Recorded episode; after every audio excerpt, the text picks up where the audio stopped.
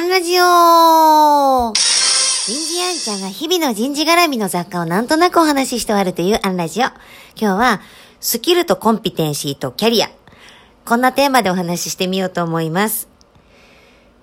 えー、今日も一日、えっ、ー、と、大阪から、今日は熊本の仕事をしていました。で、その中でね、こんな質問をいただいたんですよ。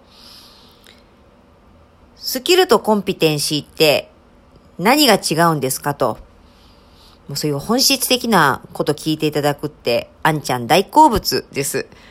あの、もうそれぞれに定義があるので、こう、ググっていただけたらいいんでしょうけど、こう、私が説明するときにはこんな説明の仕方をさせていただいています。例えば、英語に関して言うと、スキルってのはこう、英語ができる、英語が読めるとか、話せるとか、書けるという能力。これスキルです。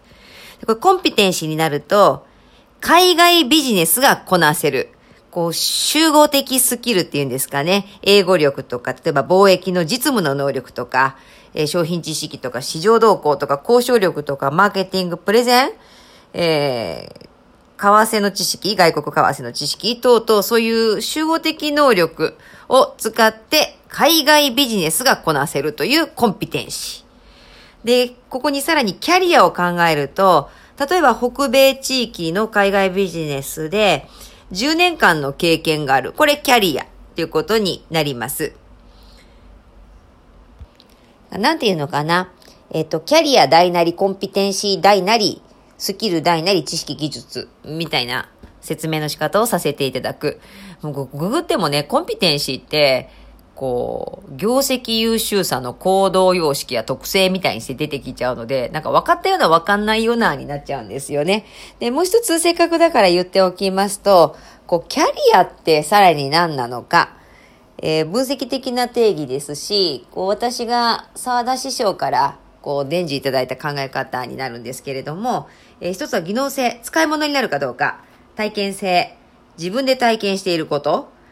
え、高度性、高さや深さがあること、機関性、経験の長さがあること、市場性、売り物になること、自流性、今必要とされていること、独自性、他と違っていること、希少性、希少価値があること、